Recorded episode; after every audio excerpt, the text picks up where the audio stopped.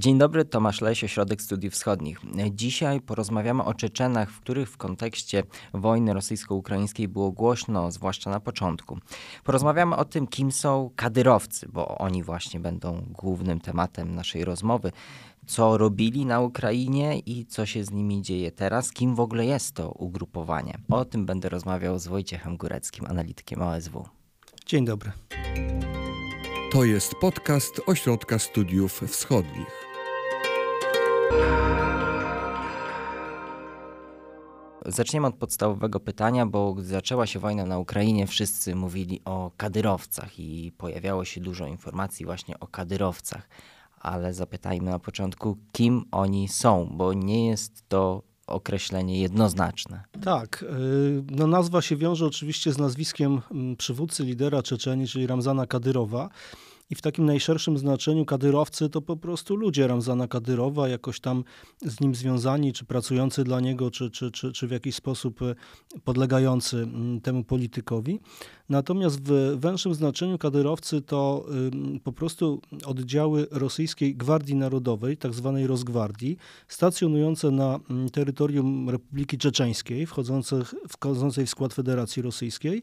No i mimo, że pozostające w strukturach właśnie tej formacji, czyli Gwardii Narodowej Federacji Rosyjskiej, to y, wierne, lojalne Ramzanowi Kadyrowowi. Te formacje y, to, to są przede wszystkim trzy takie trzy takie główne jednostki i kiedy mówimy już w tym najwęższym znaczeniu o kadyrowcach, to, to myślimy o trzech, o trzech jednostkach. Jest to pułk Północ, którego dowódcą był Mahomet Tuszajew.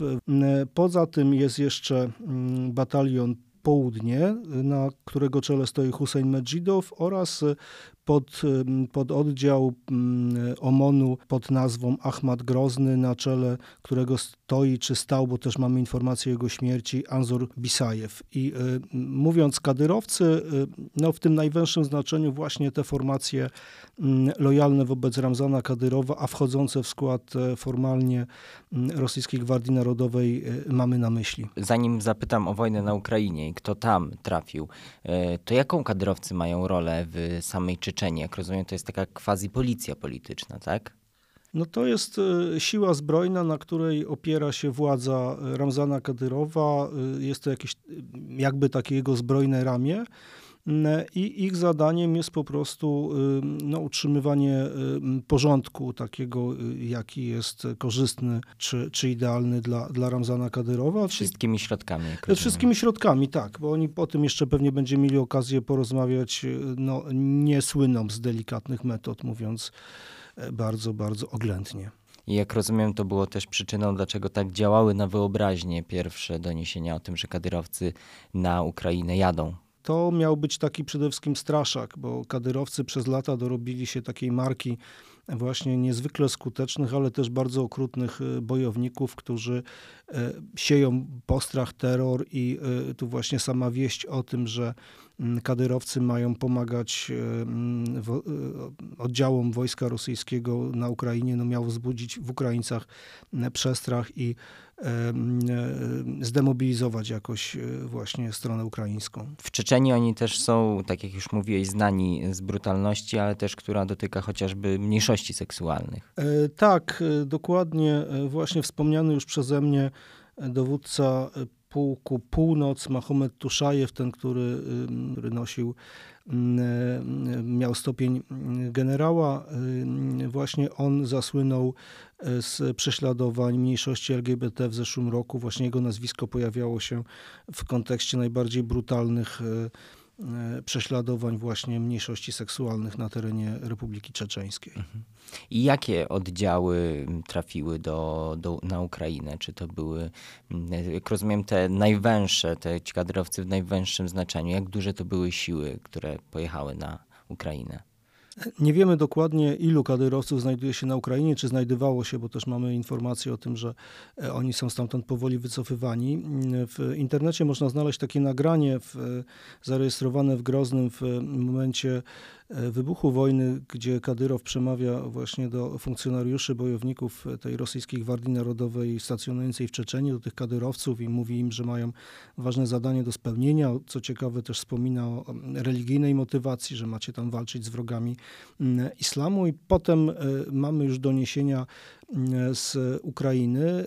Sądzić należy, że to jest e, kilkaset, około tysiąca może funkcjonariuszy. Wiemy o tym, że oni trafili na północ w okolice Kijowa i na południe w okolice Mariupola, dokąd mieli dostać się z nieuznanej Republiki tak zwanej Ludowej Donieckiej, e, uznanej przez Rosję w przededniu wybuchu wojny rosyjsko-ukraińskiej. A dlaczego oni tak ochoczo już w pierwszej, już w pierwszej fazie konfliktu się zaangażowali w niego i Kadyrow też sam osobiście poprzez na przykład te przemówienia, o którym mówiłeś. Tutaj y, przede wszystkim y, nie należy zapominać, że oni już 8 lat temu, kiedy trwała, wybuchła wojna na Donbasie, trwała ta wojna, oni już wtedy mm, tam walczyli, y, znaczy nie, nie, nie ci, ci sami bojownicy, ale te formacje właśnie kadyrowców.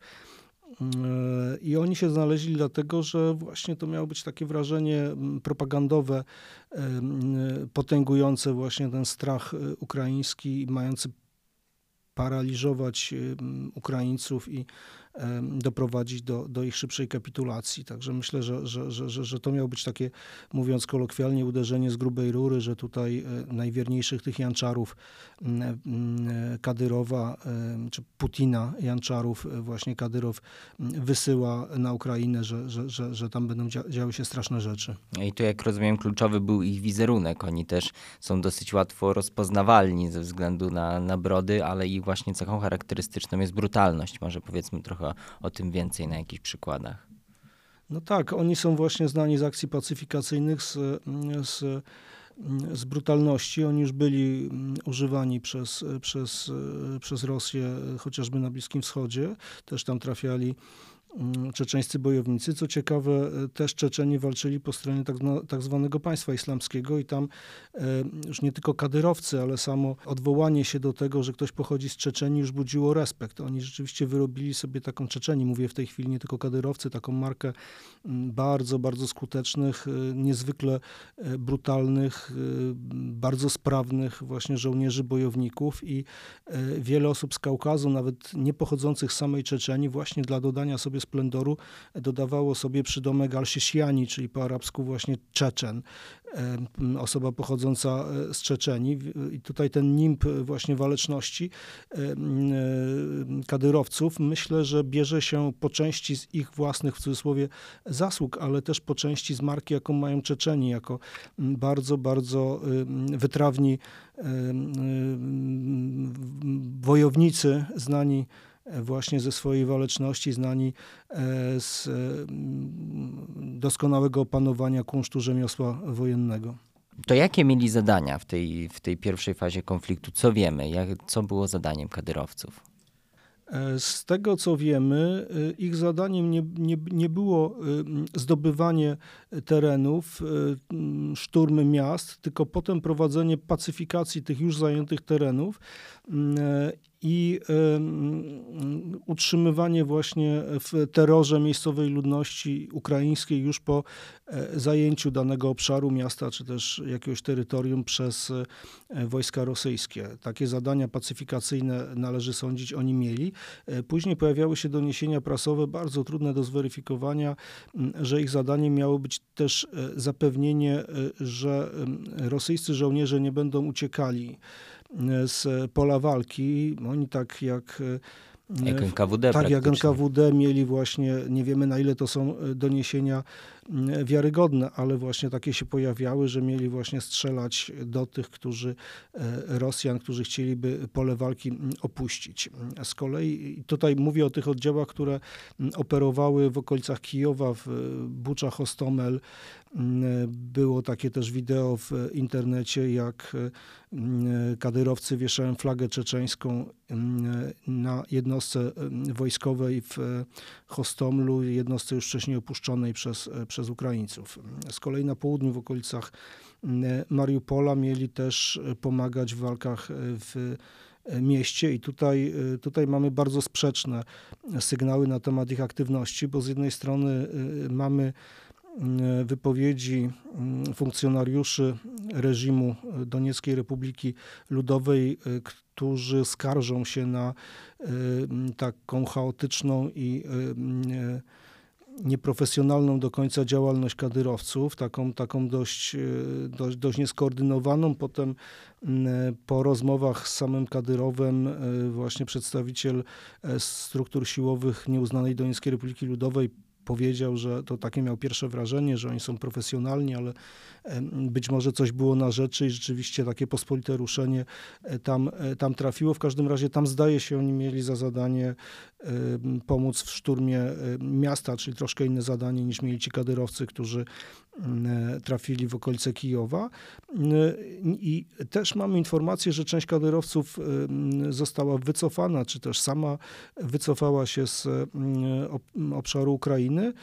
Natomiast skądinąd niedawno sam Ramzan Kadyrow stwierdził, że kolejne tysiąc bojowników szykuje się do wyjazdu, więc tutaj te, ten szum informacyjny jest bardzo, bardzo duży. W tej chwili zdaje się, tych kadyrowców jest mniej niż było w pierwszej fazie wojny, no ale z kolei też ich nazwiska, y, czy, ale też z kolei formacja kadyrowców pojawia się w kontekście y, udaremnionych zamachów na mm, prezydenta Zełęńskiego. Właśnie, te zamachy, czy to jest, y, czy możemy, mamy jakieś przesłanki do tego, do sądzenia, że te pogłoski o tym, że zadaniem kadyrowców miało być zabójstwo, fizyczna likwidacja prezydenta Zełęńskiego, czy, czy, to mogły, czy te pogłoski mogły być prawdziwe?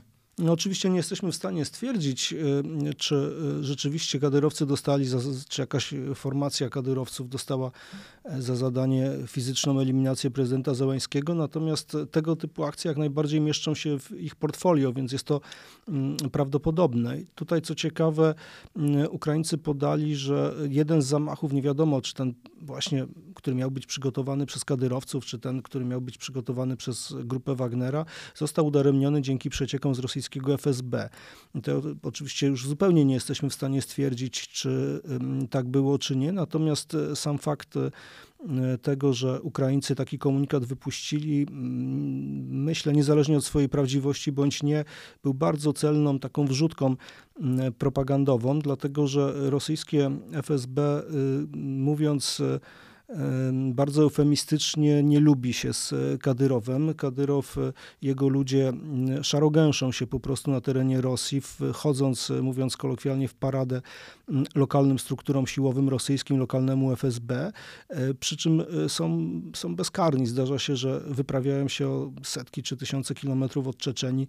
Ostatnio była taka akcja w, w Niżnym Nowogrodzie, gdzie e, po prostu zatrzymali jedną z osób i przewieźli do, do Czeczenii, e, oczywiście nie informując miejscowych e, struktur siłowych o takiej akcji. W przypadku, gdy tacy funkcjonariusze czeczeńscy zostają zatrzymani, po jakimś czasie jest telefon, że trzeba ich zwolnić. No i takie sytuacje oczywiście frustrują lokalnych, mówiąc w rosyjskim żargonie, siłowików, którzy no, nie są zachwyceni, to znowu eufemizm, działalnością kadyrowców na, na swoim terenie. I tutaj y, ja bym nie wykluczał psychologicznie takiej sytuacji, że korzystając z okazji chcieliby się jakoś na Kadyrowie odegrać, a jeżeli nie, no to w każdym razie takie podejrzenia mm, będą i to zasieje y, pewnie y, jakąś nieufność pomiędzy Kadyrowem a, a FSB, co, co oczywiście działa, działa na korzyść strony ukraińskiej. Kolejny przykład, jak Ukraińcy umiejętnie wykorzystują politykę informacyjną, jak rozumiem, tutaj po prostu wsadzili znowu kij w mrowisko i sprawili, że, że jakieś napięcia pomiędzy FSB i, i kadyrowcami mogą się jeszcze bardziej uwidocznić. E, kij w mrowisko albo po prostu klin taki. -hmm. Tak, i, i, i pole do plotek czy pogłosek, do szukania tak zwanych kretów, którzy ewentualnie taką informację zdradzili i tak dalej. Tak, ale to jest przykład oczywiście bardzo umiejętnej informacyjnej polityki strony ukraińskiej. O polityce informacyjnej Ukrainy, bardzo skutecznej, mówiliśmy na naszym YouTubie film, e, w którym Piotr Rzechowski między innymi o tym opowiada, zostawimy w opisie. Ale jeszcze tak już podsumowując, obecność, która częściowo także trwa i z tego, co mówiłeś, też Kadyrow zapowiada, że, że jeszcze będzie trwała i kolejny boj, kolejni bojownicy y, jadą na Ukrainę. Y, podsumowując tą obecność kadyrowców, Czy możemy powiedzieć, że oni wywiązali się ze swoich zadań, czy jest jednak pewnego rodzaju zawód po stronie rosyjskiej tego, tym efektami pracy, efektami tego, co kadyrowcy robili? No myślę, że ze strony rosyjskiej jest zawód, bo w spektakularny sposób nie wystraszyło Ukraińców ich pojawienie się, natomiast informacja o śmierci, bardzo szybko ta informacja nadeszła właśnie generała Homeda Tuszajewa, dowódcy pułku y, Północ y, y, kadyrowców rosyjskich Gwardii Narodowej. Spowodowała, że raczej oni są kojarzeni z niepowodzeniami ofensywy rosyjskiej, więc tutaj można powiedzieć, że swojego zadania nie spełnili, bo właśnie nie wystraszyli Ukraińców i ponieśli, jak należy sądzić, znaczące straty. No tym niemniej oczywiście Kadyrow nadal utrzymuje, że to jest taka siła, ci kadyrowcy, która może zmienić bieg, bieg wydarzeń, stąd właśnie te wrzutki o kolejnych grupach, które gdzieś tam się przygotowują do wyjazdu bądź, bądź, bądź na Ukrainę jadą. I to, co się wydarzyło do tej pory, nie y, powinno sprawić, że, y, będzie, że nie powinno sprawić, żebyśmy lekceważyli kadyrowców, bo to jest y, rzeczywiście to są elitarne, elitarne jednostki, być może nie do końca przygotowane akurat w tym pierwszym rzucie do, do walki w warunkach ukraińskich, ale to są z reguły świetnie wyszkoleni, bardzo sprawni fizycznie ludzie i tutaj nie, niedocenianie tego byłoby też błędem. A, a Kadyrow, zwłaszcza, że Kadyrow wydaje się, że będzie e, chciał zatrzeć pewnie to wrażenie niezbyt korzystne początkowe. No przydałoby się spektakularny jakiś sukces właśnie nawet na użytek wewnątrz czeczeński, bo Kadyrow w ten sposób oczywiście też legitymizuje swoją władzę wewnątrz republiki. Mhm. Ale żeby mieć, żeby być sprawiedliwymi, jeśli chodzi o Czeczenów, to musimy także powiedzieć, że są Czeczeni proukraińscy. Tak, są i walczą. Mm, I mm, podobnie jak w przypadku kadyrowców, ich e, obecność e, na Ukrainie również datuje się od e, wojny w 2014 roku od Donbasu. Obecnie wiemy o dwóch operujących na terenie mm, Ukrainy proukraińskich batalionach czeczeńskich. Jeden z nich imienia Dżohara Dudajewa jest kierowany przez komendanta Adama Osmajewa. Mm, drugi imienia Szejcha Mansura y, jest kierowany przez muslima Czeberłowskiego. Nie wiemy nic o liczebności y, tych y, batalionów. Adam Osmajew i Muslim e, Czoberłowski odmawiają odpowiedzi, bo wywiady się z nimi ukazują. Oni są medialnymi postaciami. Na, na Adama Osmajewa był szereg zamachów. W jednym z nich zginęła mm, jego żona kilka lat temu, Amina Okujewa, zresztą mająca e, polskie korzenie. To jest, to jest e, bardzo ciekawa też historia, ale zupełnie mm, na marginesie naszej dzisiejszej tematyki. No i oni deklarują gotowość do właśnie walki o wolną Ukrainę i z kolei ich zapleczem są Czeczenii Czeczeni znajdujący się na emigracji, ci, którzy e, Kaukaz opuścili, e, ci, którzy przebywają w państwach e, europejskich. Jak rozumiem, wrodzy Kadyrowowi. Wrodzy Kadyrowowi i oczywiście oni uważają się za tych prawdziwych Czeczenów, a z kolei Kadyrow za prawdziwych Czeczenów uważa Kadyrowców i za głowy Czeberłowskiego i Osmajewa, a także dowódcy Azowa wyznaczył nagrodę w wysokości pół miliona dolarów. To na tym tutaj zakończymy ten podcast. Dziękuję. Bardzo dziękuję.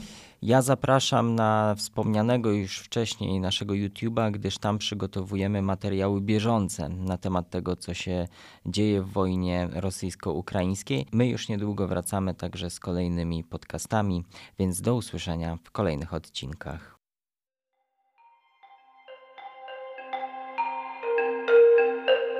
Wysłuchali Państwo podcastu Ośrodka Studiów Wschodnich. Więcej nagrań można znaleźć na stronie www.osw.waw.pl.